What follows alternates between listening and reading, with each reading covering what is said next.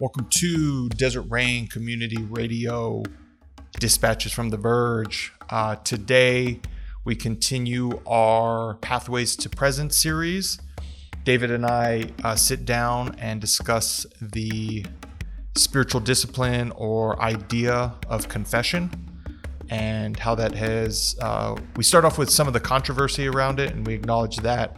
And then we uh, continue the conversation around how confession has built up our lives and built up our spiritual practice um, and different ways we've engaged with it. So, but before we get into that, thank you to Danny West. He does all the editing and sound engineering. Thank you to Jacob at Monk Drums. That's what you hear in the background right now. Uh, if you're interested in learning more about Desert Rain or reading some of David's writings, theruined.com is a place to find that. Uh, drcrpod.com is where you can find past episodes or wherever you found this uh, particular episode. You should be able to go there too. And please tell a friend. Word of mouth and social media really helps us out. We appreciate you, and let's get into it.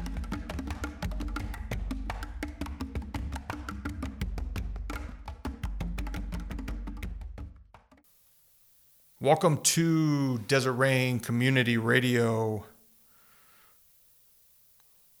David Morrison. Good day, sir. Good day, sir. Uh, how are you today? I'm doing well. I need to turn this off. Yeah, for a Tuesday morning. To top of a Tuesday. It's very bright outside from the rain last night. Man, it's humid a little bit. Yeah. A little clingy. Um, so today on dispatches from Verge, dispatches from the Verge, we are revisiting our annual, or not revisiting, but continuing our annual uh, Pathways to Present series. Um, I can't believe this is going to be number nine. Wow. I can't believe we've done nine of these already. Chugging along here. Yeah. So today's um, discipline, and and for if this is your first time tuning into this series, we're basically using the book Celebration of Discipline by Richard Foster as a guide, if you will. This isn't a book study, Yeah, um, no. but it it's a we're using the twelve topics from his book, Celebration of Discipline, to uh, have a conversation Yeah. of our um, experience with it. Yeah. Until he sends us a cease and desist letter, I suppose. Right, and then we'll take down the episodes, and it'll be it'll be nice. It'll be a good twelve hours, well, more than that, I guess, but twelve hours of uh, conversation that you and I can just re-listen to. I think I could use a book as an outline. yeah, yeah, I, th- I think yeah, I don't. We haven't done, and and we've credited him, I think, in every episode. So, um, so we're raising awareness about his You might book. say that that's the problem. we don't want You're di- me being associated with scumbags like you discredits me. You've given me too much credit. Oh Jesus. Um, so today's episode is conf- or today's discipline, and I guess uh, topic is confession, and um, I guess what we'll lead off with, David, is if you could give sort of your uh, elevator pitch or your understanding of, of what exactly confession is, um, maybe for someone that that isn't isn't familiar and maybe just knows it from movies or something like that. Yeah, yeah. I'll, let me give the quick, as I understand it, uh, uh, Christian history of it. How Okay, that yeah, that's perfect. quick? So, so you have in the in the early church, uh, you know, Paul exhorting his little churches to to confess your sins to one another, Right. So you can be healed. Or that was James, the book, the general letter of James. Uh, but Paul talking about bringing things into the light and these moral things, you know, Right. moral inventory issues, and and so they did it informally as a you know, and it was communal. That's that's kind of the controversy for Americans anyway. It's scandalous for Americans to not be hyper individualized in this. Mm. It's between me and God, right? Uh, my my personal failures are between Right, me yeah, and God. They're right. not between me and you. And you know, and but the early church would disagree, who, who didn't even have a concept of hyper individualism that we have today and all that. Uh, but then it kind of within within a hundred years, uh, it's very shocking that it became abused. became And- as a a, uh, a tool of Yeah. uh, tool of or leverage tool. So this would be a period of, uh, you know, around the fourth century and beyond, what, what we'd call the Great Church, and evidently people were they were in the habit of confessing their sins, probably whether they liked it or not, probably coerced in a lot Yeah, of sense, right. to, in front of the entire group, Oh, okay. in front of the entire church. Uh, and then they would decide which sins could be forgiven as well. And so one of them was adultery. They that period of, of time, the church decided you cannot be forgiven. God will not forgive you for adultery. So that became a problem because here's Jesus forgiving a woman. You know, there's a story Right. of Jesus in in the uh, uh, gospel. It was actually modern scholars. A lot of them believe that story was was uh, taken out of the Gospel of Luke because because Jesus is disagreeing with their Right, with what they've decided was right and wrong. And so the the Gospel of John, when it was being compiled later, it's the last Gospel. Uh, they stuck it in. They pasted it in. Slipped it in. yeah.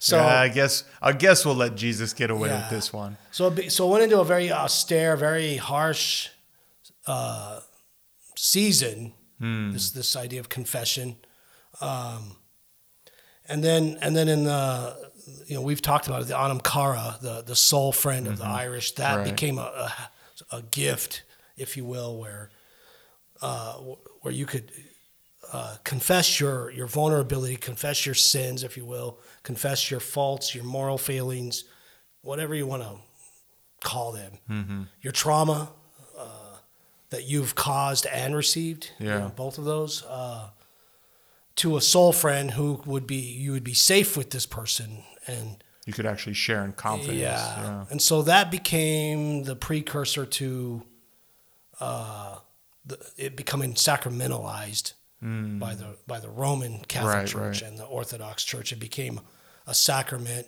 And then, you know, of course, the church bureaucrats took it over and it could only be administered by a priest. And then they gave the priest the power to absolve sins. So it became, it took off into that direction.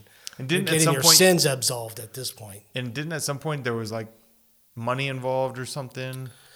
Yeah, then it extended outward. So by the time uh, you know the, the 1500s, uh, middle the, the Middle Ages, it became a money making scheme basically uh, in the selling of indulgences.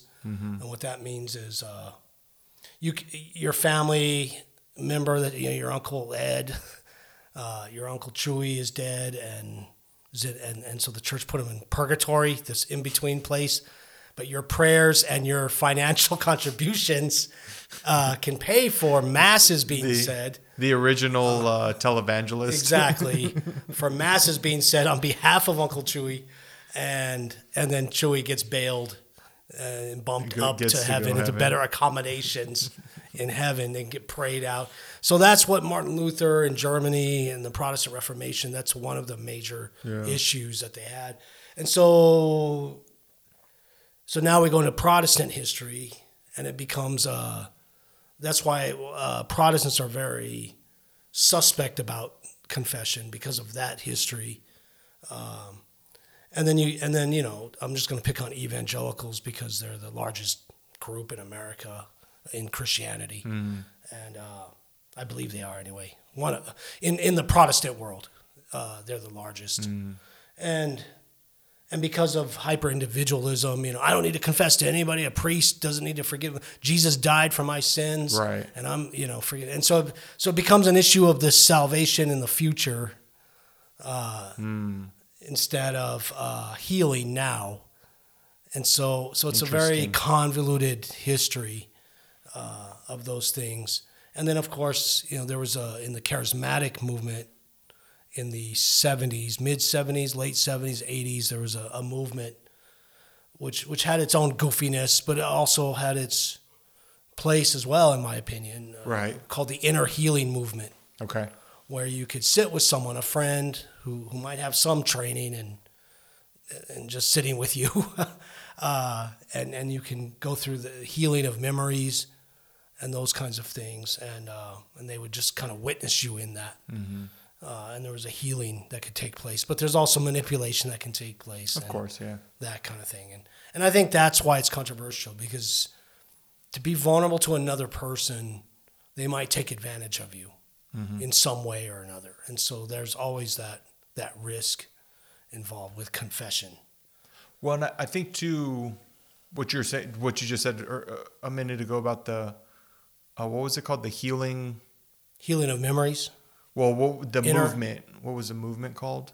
inner healing. Inner healing. Yeah, yeah. Um, that was one of the interesting things of this chapter was he actually talks about being able to receive a confession and sort of the things yeah. the things that are useful and helpful to be on the receiving side Yeah. um, which i don't know i think a lot of focus in general is about being the confessor and not necessarily being you know being able to sit with someone like you're saying and witness Yeah. and just listen to to whatever they need to share with you in that Yeah. moment right but um but before we yeah before we go down that rabbit hole just to you know and and i feel like some of the controversy i've witnessed um, well it's two things first the sort of in the christian context is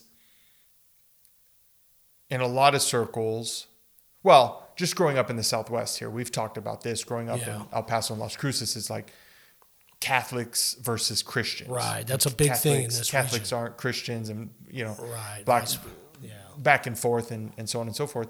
And so the thing, one of the things I've witnessed is to not be mistaken as a Catholic, God forbid, Right. you avoid the confession part pretty uh, intentionally. Is that Right. is that a fair observation? Yeah. Yeah. Yeah. And so, but I had never thought about it from what you said at the top of the episode about this idea also of, of hyper individualism, um, also being like a deterrent, so to so to speak, of Yeah, of yeah. confession.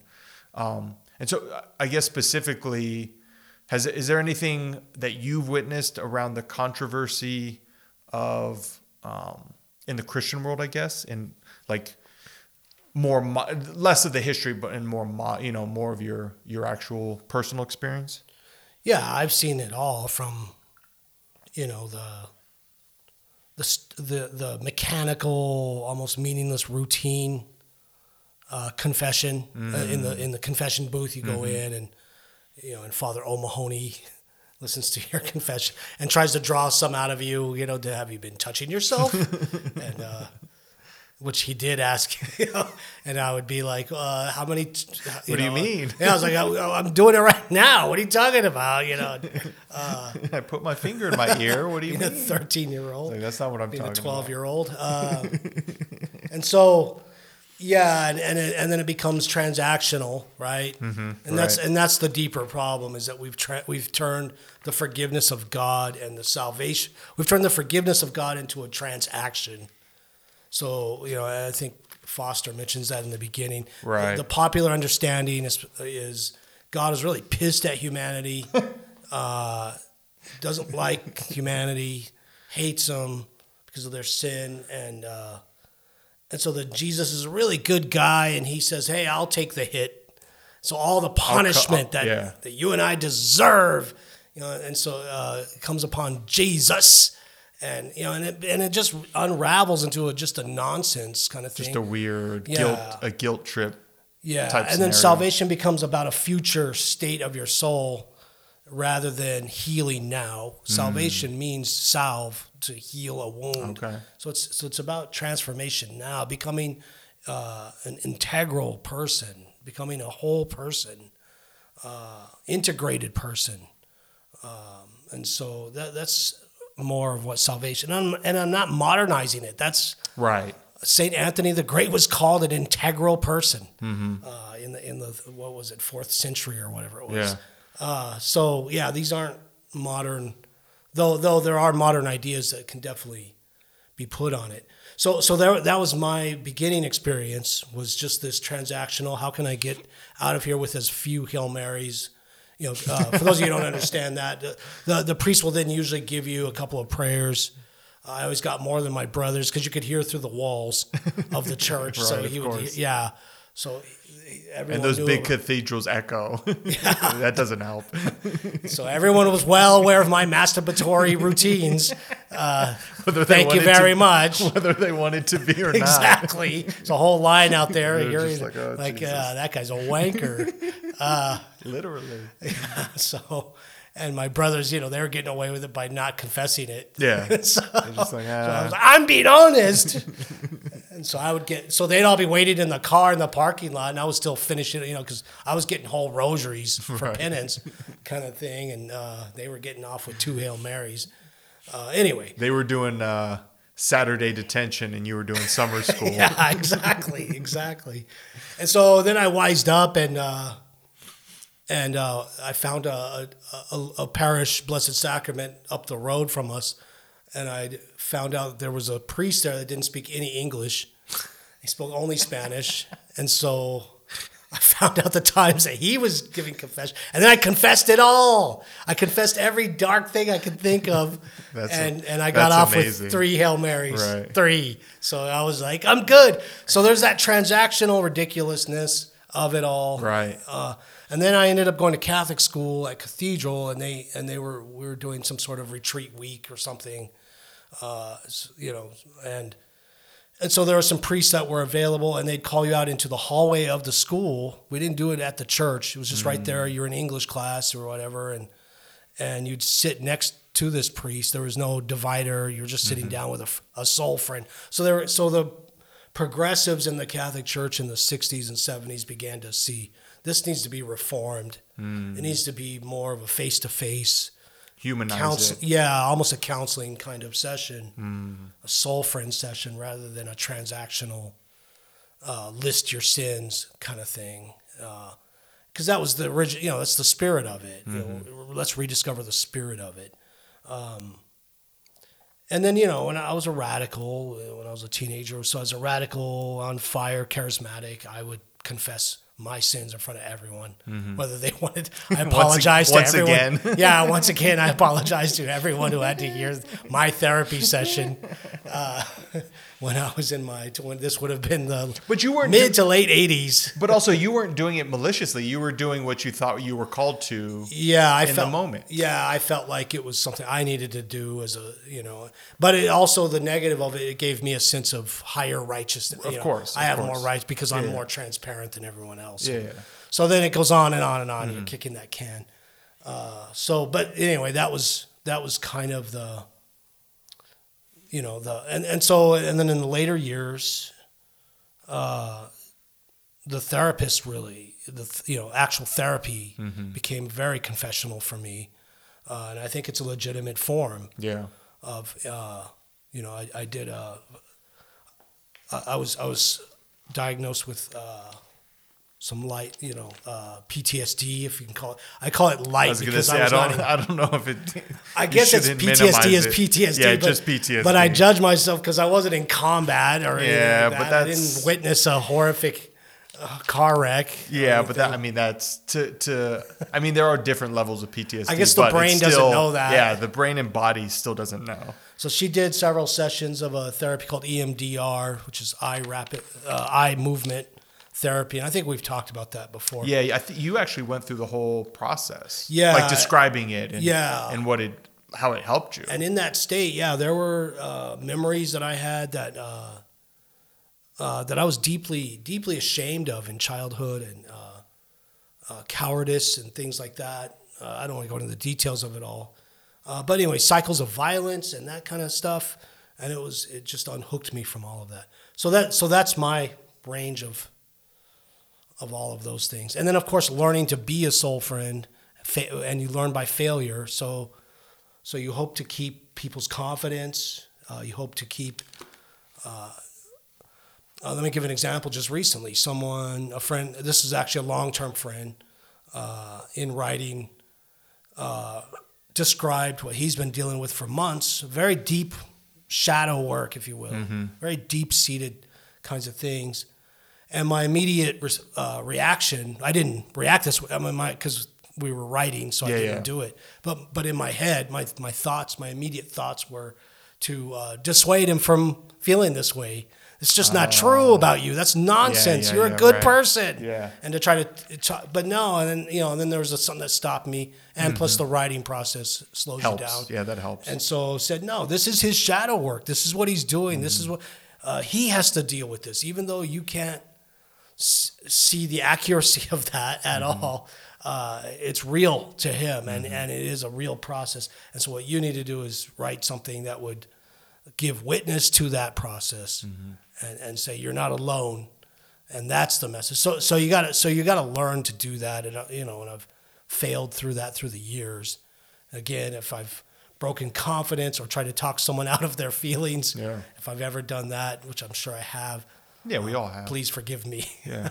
But because you because you have people have felt safe with you yeah, in that circumstance, you've learned about so that you can even notice as you're reading the email or as you're typing a response, whatever it might be, that thing clicks and like, oh, this this Yeah. my job isn't to dissuade, my job is to witness. yeah, exactly. You know, and and um and so even being able to to um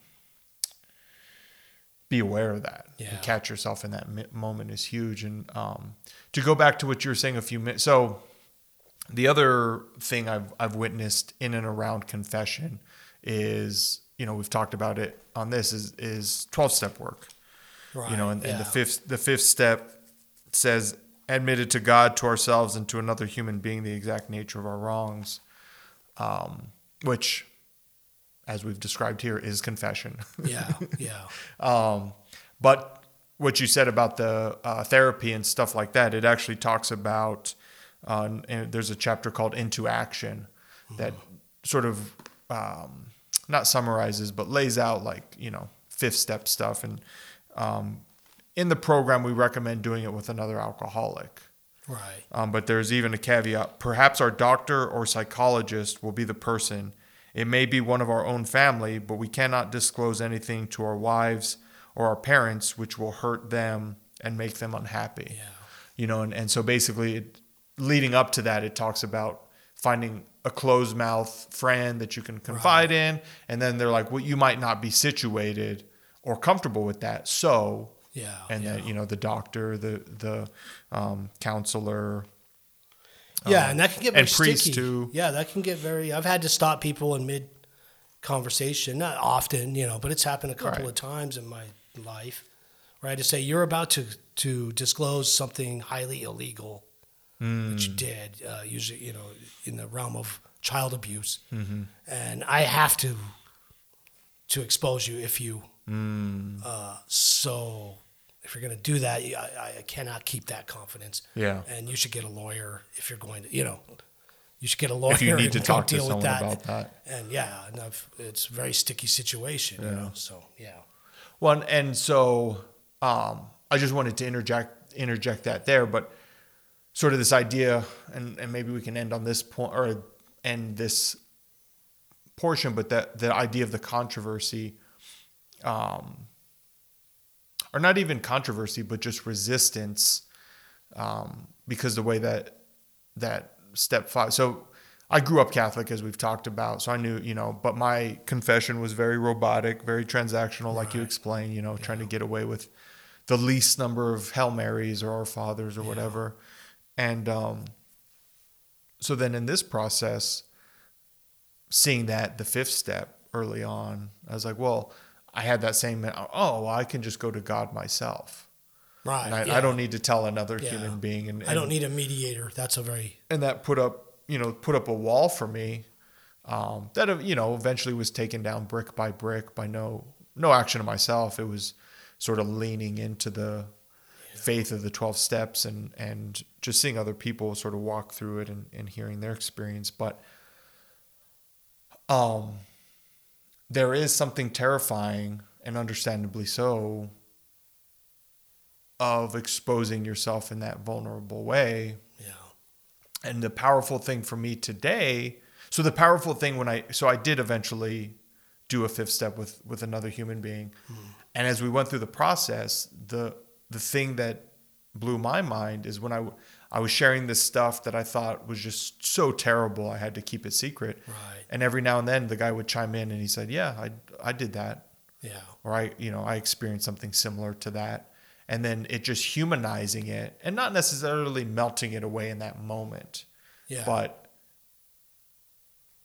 being like, "Oh man, like oh, I'm not the only one." The we have a joke in the it's it might be in the Christian world too, but in the recovery world, if there's a name for it, that's because someone has done it before you. yeah. yeah. you know what I mean? And so these things that we think are so terrible, it's it, it it's part of the human experience Yeah. on some level. Yeah, and it's and that's that's what it comes down to. Why it's controversial. It's a painful process to take responsibility for evil that you've done without whitewashing it or uh, uh, justifying it in some way, or say no, this this happened. I did this. What do I do now? And and sit in that uncertainty of that. That's a very painful process. Uh, and so uh, that and so most people don't want to willingly do that. Who wants to take responsibility for themselves? Yeah. well, and I think too, going back to the recovery world, is by doing that. So it's a little bit. Well, actually, it's not a little bit different because actually, Richard Foster talks about it of two people just being able to listen to a confession. You don't have to go to a priest. You don't have to go to an ordained person.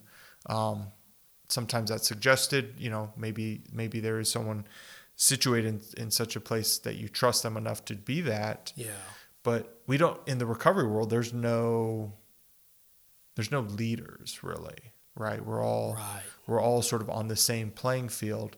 And so having told someone, having done a fifth step, so I'm telling all the stuff I'm I'm taking, I'm hiding, right?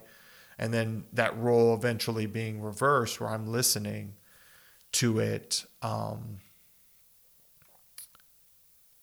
it's such a humbling experience Yeah, to be on that side of it you know and and realizing like and being able to do the same thing you know someone else is pouring their heart out yeah, and i can interrupt and be like hey i i did that stuff too you know i've i've walked through that thing too Yeah. wha- whatever it might be um and these are things it's funny because when i when i originally shared it these are things i was terrified with sharing with anybody but i trusted right. this one person yeah, to hold that. And and since then, I've shared a lot of stuff that I never thought I would share with anyone to other people that have been vulnerable enough to me to share their stuff. So at this point, I, there's a lot of people. I couldn't even tell you how many people. So this thing that I was going to take to my grave because I was so ashamed has flipped, and now multiple people know it in such a way that I don't even know. I couldn't tell you who knows what in my life Right, right. because it's become a, a healing tool to connect humanly with another person. It's it's a very it's a very weird dynamic. Uh, actually, not weird, mysterious. It's a very Yeah. mysterious dynamic. I mean, in my charismatic days, I would describe that as the devil is blackmailing you.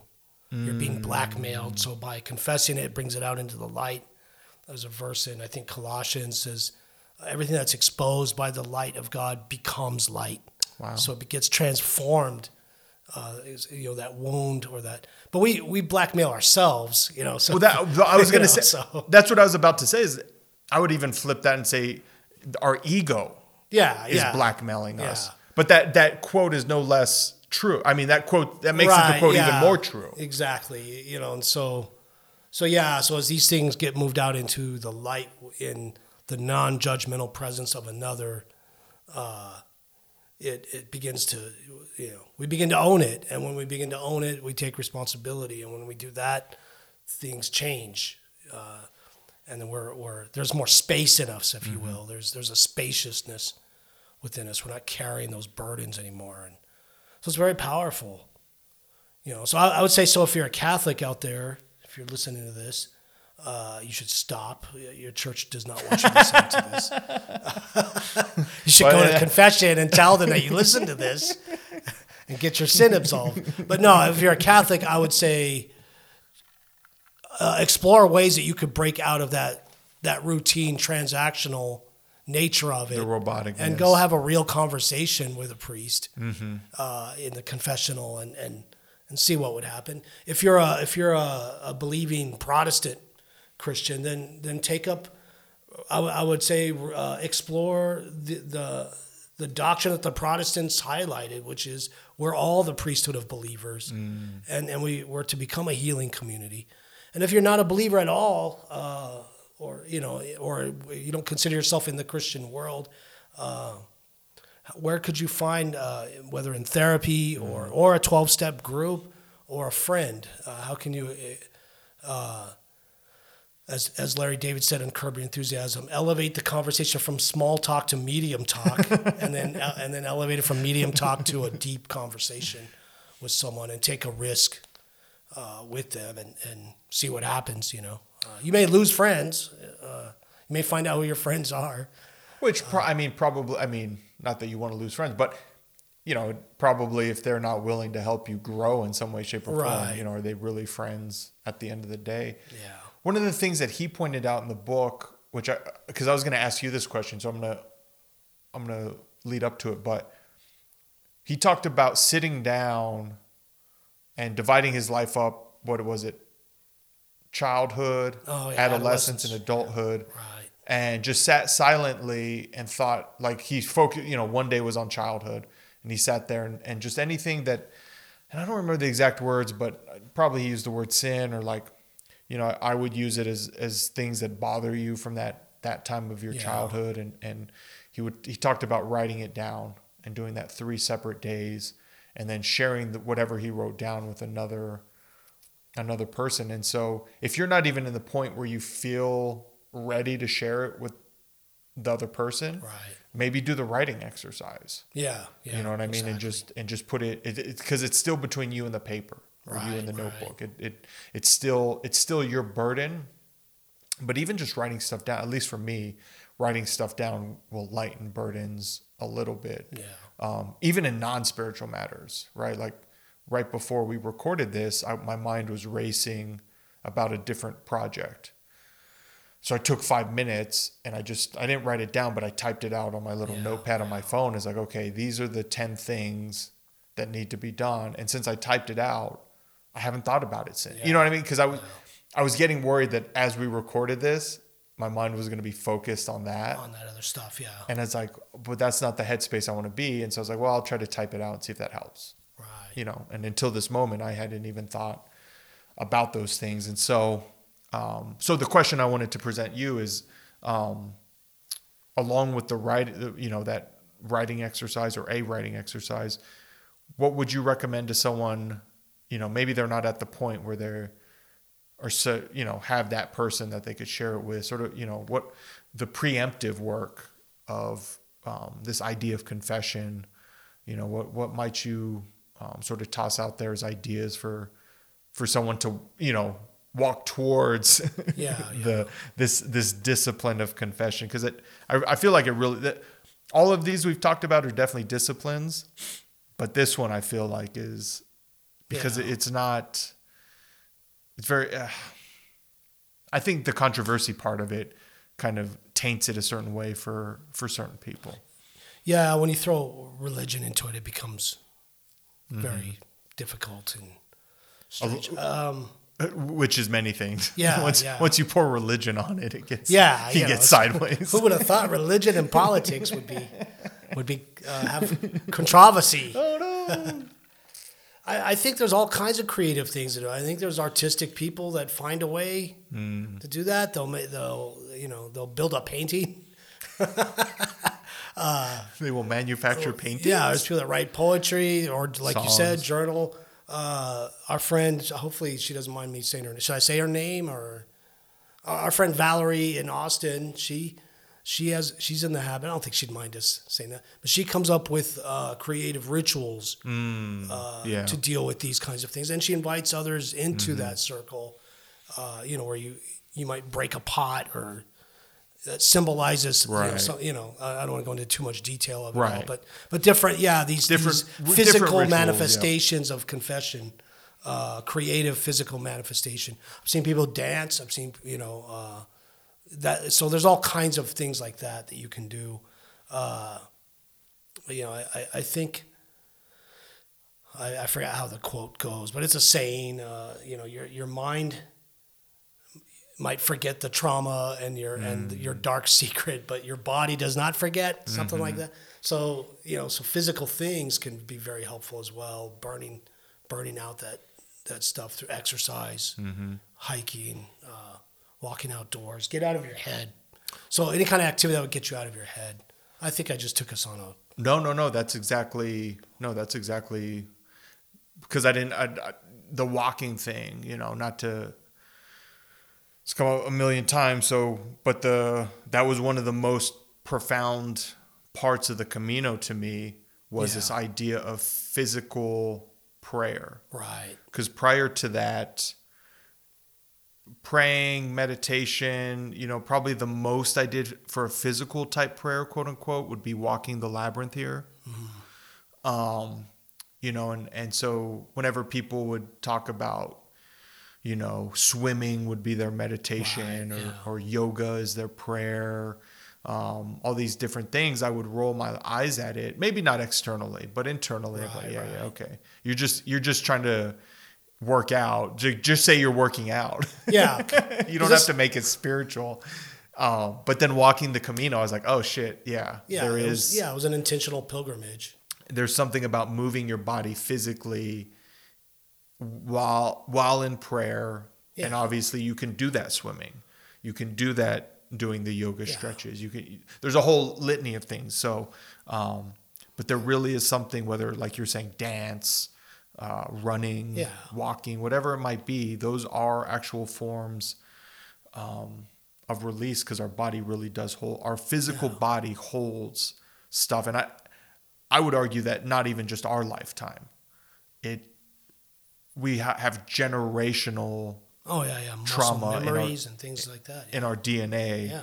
that not necessarily it's our responsibility to heal, but we do have an opportunity Yeah, it's with heal- us. it- to heal those things. Yeah, for sure.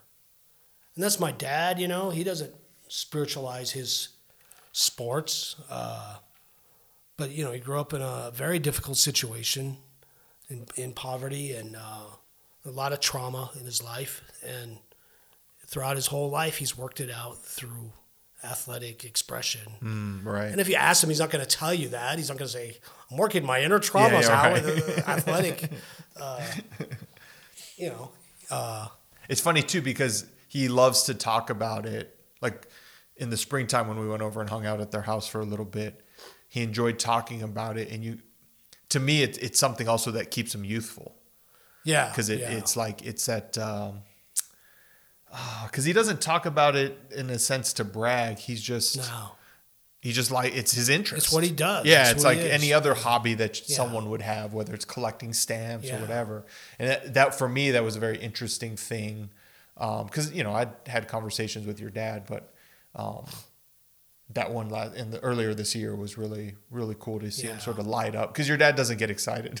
No. he's pretty pretty pretty very even keeled. even-keeled, yeah. so even to see him, and not that he got super excited. unless you work for the city of El Paso, then he gets riled up. that'll spin him up. Yeah, and that's how I know he's okay. If he's pissed off at the city of El Paso for some bureaucratic thing Once he involving for- Parks and Rec, Once he uh, forgives the city of El Paso, yeah, you'll be worried. he doesn't have anything. Then I know, oh my goodness, uh, have- I'm gonna he's gonna say goodbye. Uh, there, there's a, a thought that I had uh, in that series, The Power of Myth, that Bill Moyers did the, on PBS. It's probably the most, I think it's the, the highest watched program PBS ever produced. Interesting. In the late 80s, uh, where he sat down with Joseph Campbell, the Right. mythologist. Uh, in the introduction, Bill Moyers says something. I, I'm probably butchering it, but he was at a Shinto temple, Shinto temple in Japan, watching them do their ceremonies and uh, rituals, uh, uh, rites, and things like that. And he asked him, "What do you believe?" You know, he asked the Shinto priest, "What do you actually believe?" And the and the guy was confused, and he said, "We we don't believe. We just dance." Wow. Uh, and so that's that's kind of uh, you know. Uh, now we're way off of confession, but Well, yeah, but I, I mean, I, I think the be well, because on a certain level, confession is a ritual. Right, right. And yeah. so even if you don't feel like doing it or you or even if you don't okay, here's actually this is a better way to say it cuz this is my experience with the 12 step process. I did not want to do step 5. I had no interest in doing step 5. Because you're an American. Um, well, it's not even that. It's just my fucking ego. Like, Oh, yeah. I, I would go out of my way, especially when I was drinking, I would go out of my way to not say sorry Right. um, yeah. because I didn't want to acknowledge, at the, at the core of it, I didn't want to acknowledge that I fucked up, right? yeah, the ego shrinks when you. And so, that, yeah. um, and and this wasn't even the part of saying sorry, but just to admit it. So even today, if I mess something up, even today, it just you're my good friend. Even admitting stuff to you that I screw up sometimes Yeah. is tough because my ego's like, no, no, no, no one needs to know that Yeah. you know and so um and i struggle with that still today but i've gotten into the uh, habit i guess would be a good way anyway so to go back the first time i did it you know the the guy who was taking me through the process said okay because i'd kind of been dragging my feet and he's like we'll show up to my house this tuesday at this time and we're going to do it and when he said it i was even in the back of my mind i was like i'm not going to do that like i'm not going to show up um, but Tuesday rolled around and I got in I got in my Jeep. And even when I got in my Jeep, I was like, I'm, not doing this. And the next thing I know, I'm knocking on his his apartment door. Right. Almost a physical. Yeah. the like, body doing it. Not yeah, like just sort of fucking dragging me along. exactly. Like my ego's like, no, no, we're not doing this. You know, as I'm driving over there and, and knocking, you're like, you can knock on the door, but you're not going to tell them any of it. Or, or there's certain things you won't tell. You know what I mean? Like maybe you'll say some of this stuff. And by the end of that night, I had opened up and, uh, you know, just sort of laid it out, you know, showed my cards, if you will. And, um, I've never regretted it. You know what I mean? And, and, and even, so this is an important part, I think, to highlight too, is even after I had said it, and I trusted this man with all my heart, but even afterwards, I would be walking around and this, uh, like physical manifestation of fear would wash over me, literally from my head to my toes, and be like, what about if he's telling people all that stuff you shared right now? Yeah. And sort of logically, I'd have to walk through of like, well, if he is, there's nothing you can do. Right. It's, you've already told him, Yeah. even though I knew he wasn't. Yeah, but, But- there's still that fear. The ego's gonna, you know. And I, it probably, I can remember it happening probably a half dozen times, you know, and, um, but, but then it goes back to what I already talked about.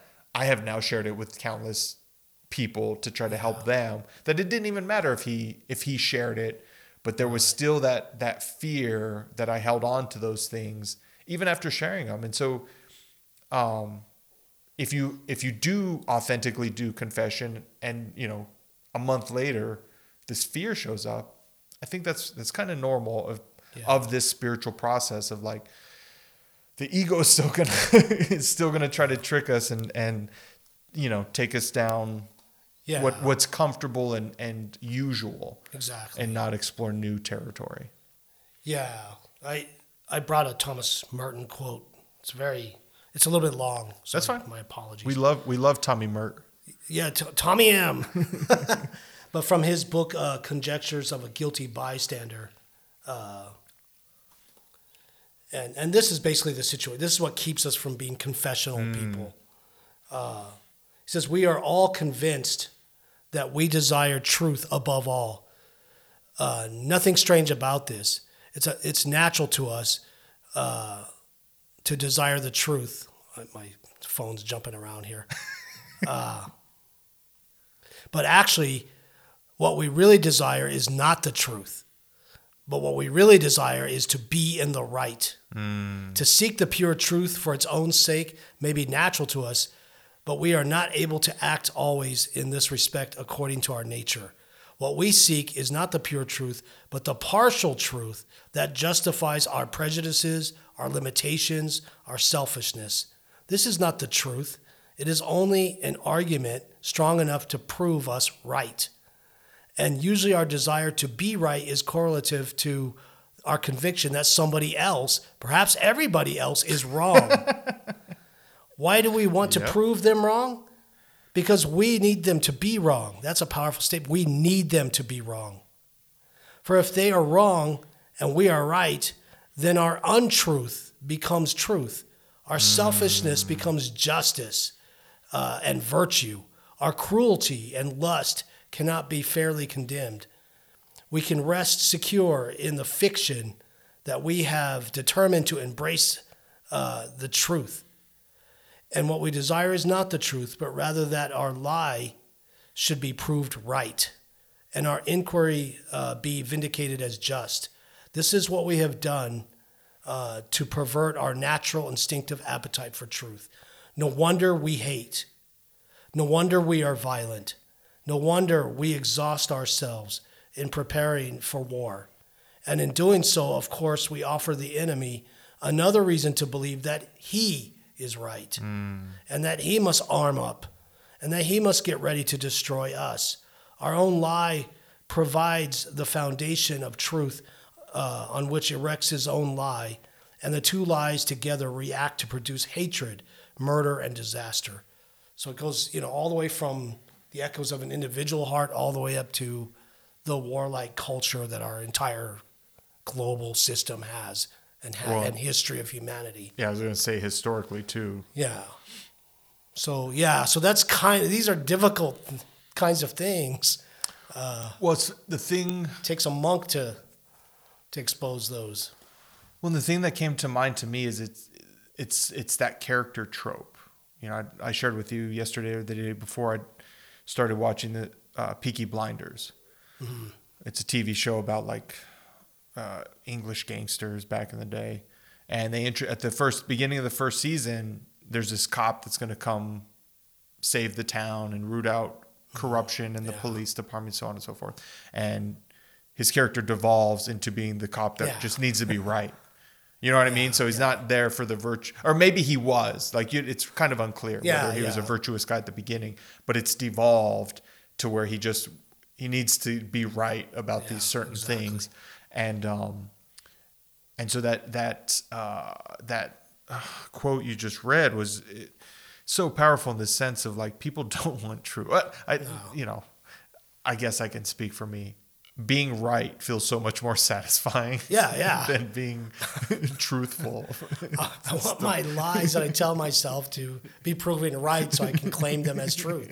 And that's that's the that's what the cat and mouse ego shadow work is doing. Sin nature, whatever you want to call it, you know.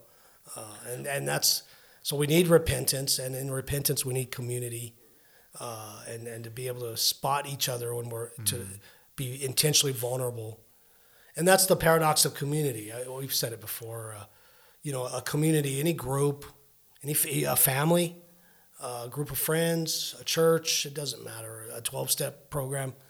Uh, we can't trust each other unless we become vulnerable with each other. Mm-hmm. But we can't be vulnerable with each other until we, unless we trust each other.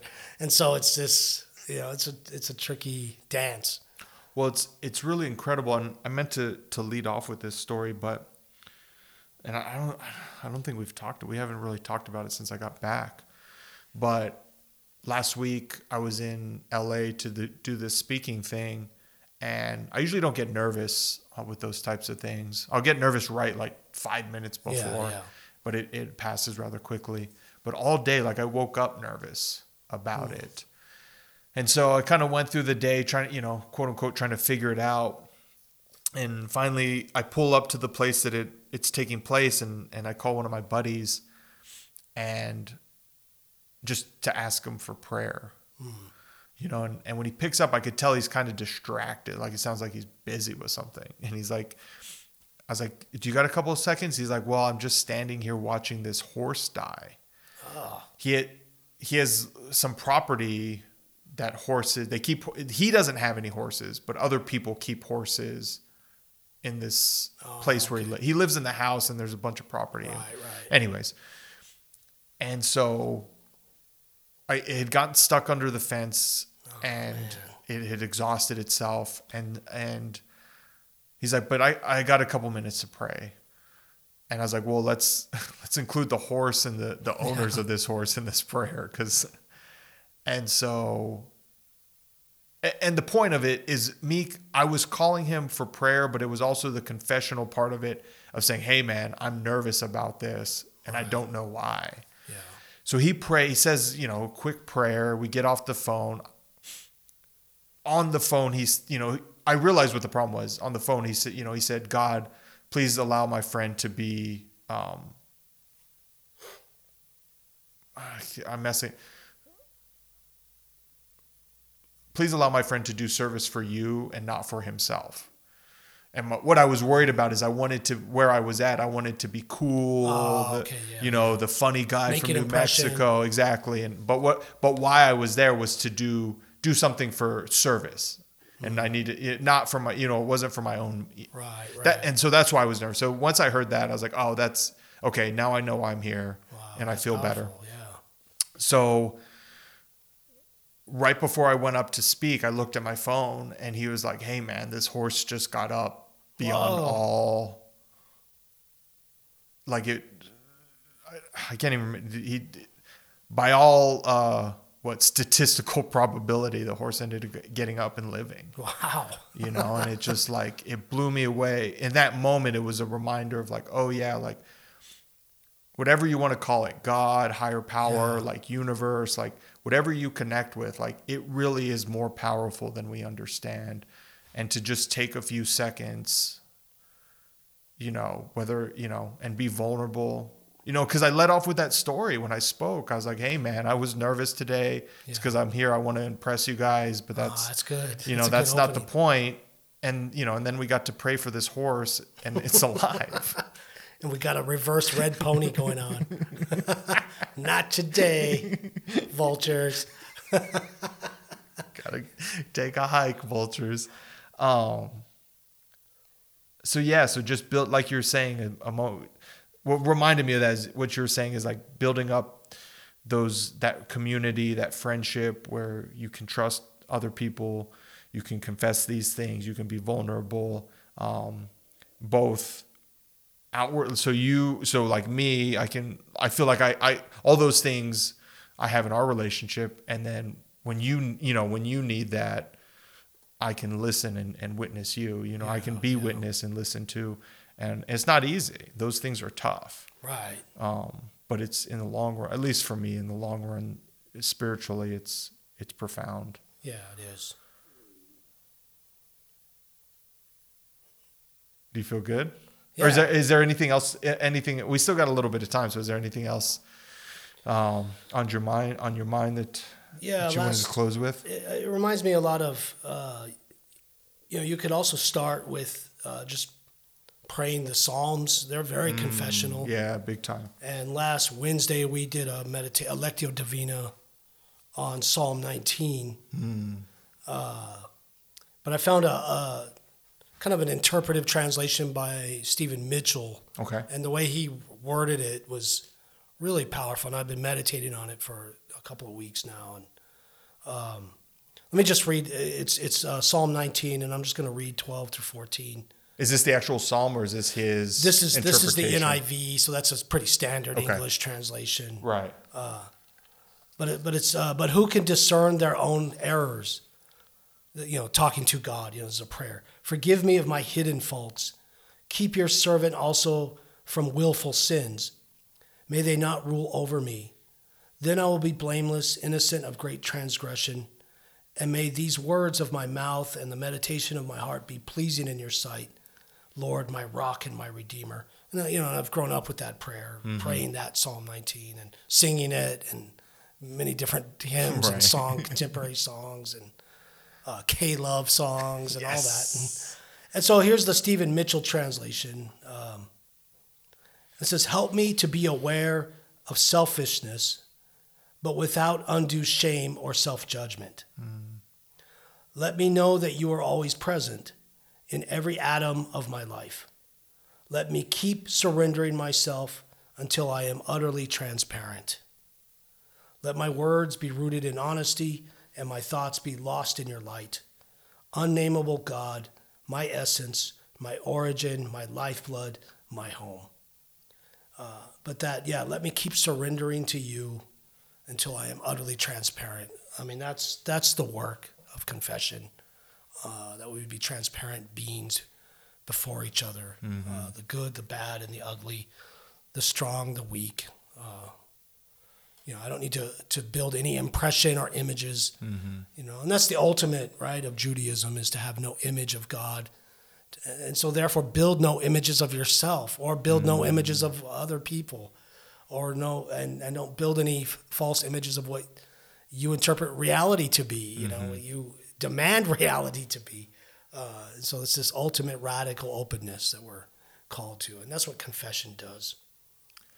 Well, and I think part of the responsibility, if you will, of working towards that um, that goal, right, is uh, not only for your own like it's it's good for your own spiritual growth, but if you can do that, if I can do that, it might inspire others around me Yeah, To yeah, be a little bit- contagious. be a little bit more open, a little bit more vulnerable. Not even that not even necessarily like, oh, they'll be open and vulnerable with me. No. You know, but just like we're talking about the greater community, you Yeah. know, like maybe within their family, they can be a little bit more open and, and vulnerable or with their close friend Yeah. group or whatever it might look like. where it counts Um, for them. Yeah. hmm And and and because they can do it, it then ripples out another ring Yeah. to the people that witness them stepping into that because uh, there is a certain amount of um, courage that's involved whether it's whether we muster it up ourselves or it's it's from this idea of god and a higher power that that that's actually where the courage comes from i don't know Yeah. yeah. i don't know where the origin is but it does take a little bit of that to be a little bit more open and vulnerable Yeah. um, and sometimes it's not worth it. Your heart will still get broken sometimes. It will. Yeah. It will get broken. You feel good? Yeah. Yeah. I think Yeah, me need too, to man. visit the restroom though. it's that time. I'm on Um, diuretics, you know. I've, I think I've mentioned that. once or twice. Uh, if you need to step out, I can finish. I can wrap up the. Uh, thank you uh, for tuning in to uh, Desert Rain Community Radio. We appreciate you. Thank you to uh, Jacob. That's what you hear in the background with the monk drums. And uh, once again, this series is Pathway to Presence. Uh, this to- today's topic was confession. If you want to hear uh, past episodes of the Pathways to Presence, they're all labeled, and we have released them on the last Tuesday of every month, I believe. Um, at, at the end of July, it might have been the first Tuesday in August. But other than that, all of them have been the last Thursday. So uh, wherever you found this episode, or you can go to drcrpod.com and find all our past episodes. Uh, so thank you once again for tuning in, and have a great week.